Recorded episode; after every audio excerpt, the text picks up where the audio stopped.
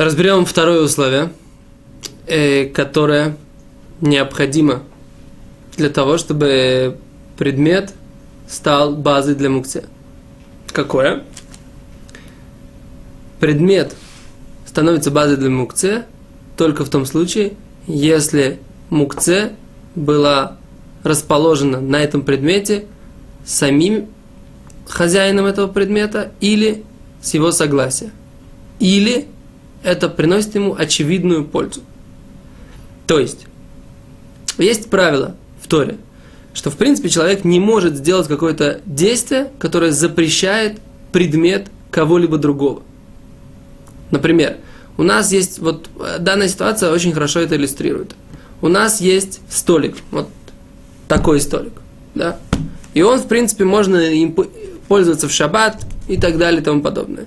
И я на него кладу э, этот столик принадлежит организации Толдот и Ширун, а я на него в шаббат положу свою видеокамеру, например, да, перед шаббатом. Но я же не хозяин этого столика. И поэтому запретить этот столик и сделать его подставкой под мою видеокамеру очевидно невозможно, потому что я не хозяин столика. Как я могу распорядиться и отказаться от пользования этим столиком в пользу этой камеры для того, чтобы она на нем хорошо э, была расположена, для того, чтобы... А вот эти, для того, чтобы как бы, ну, так его использовать, а я не хозяин этого столика. Очевидно, что это невозможно. И поэтому в данной ситуации столик базой для камеры не будет, и камеру э, сбросить, может быть, нельзя будет. Нужно будет, поскольку она сломается, мы не захотим этого делать. Что нужно будет сделать? Нужно будет придумать какие-то варианты, о которых мы говорили, когда нам нужно будет, в принципе, столик, а потом эту камеру, может быть, можно будет принести сюда подушечку, а может быть, нельзя. Поговорим об этом отдельно. Но очевидно, что в этой ситуации стол не база. Теперь рассматривают поиском интересные вопросы, связанные с этим. А что будет, если, например, э, жена располагает какие-то предметы в доме? Например, какие-то мукции на каких-то полках или на каких-то столиках и так далее и тому подобное. С одной стороны, она, в принципе, все делает, распоряжается дома, домом с согласием мужа. А с другой стороны, в принципе, она... Это не ее, все, как бы, вот эти столики принадлежат ее мужу. Она не является хозяином этих столиков с точки зрения Аллахи. Как же быть в такой ситуации?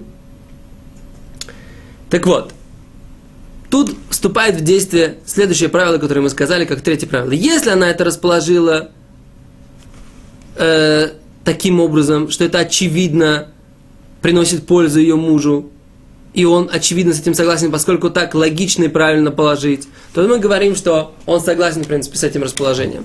И поэтому, если она разложила мукце на всяких разных полочках, которые, в принципе, они либо обычно кладут, либо тем самым мукце там хорошо сохраняются, либо еще какие-то ситуации, в которых очевидна польза для хозяина этого предмета, на которых э, стоит э, это мукце, тогда это считается э, базой.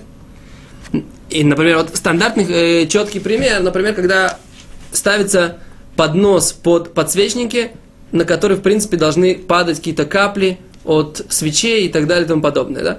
В такой ситуации очевидно, что мы ставим этот поднос для того, чтобы сохранить скатерть, чтобы скатерть осталась чистая, чтобы на столе не остались пятен от э, прогоревших свечей, да, от, от воска или от парафина или от какого-то другого материала, который капает. Очевидно, что этот поднос, хозяин подноса, как бы в данном случае, как бы муж, он согласен, чтобы жена поставила этот поднос на стол и на него поставила подсвечники. Хотя, в принципе, в этой ситуации как бы очень часто встречается, что муж Обычно же муж готовит свечи, поэтому как бы он сам это делает. Но как бы вот в такой ситуации мы говорим, что очевидно, что поскольку польза от того, что этот поднос поставлен, существует, поэтому мы говорим, что это считается сознательным, э, как будто бы с разрешения хозяина сделано, э, сделано вот это расположение, даже если оно формально было не дано.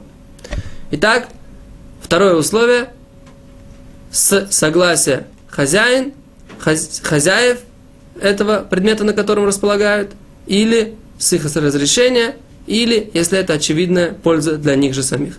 Спасибо, до свидания.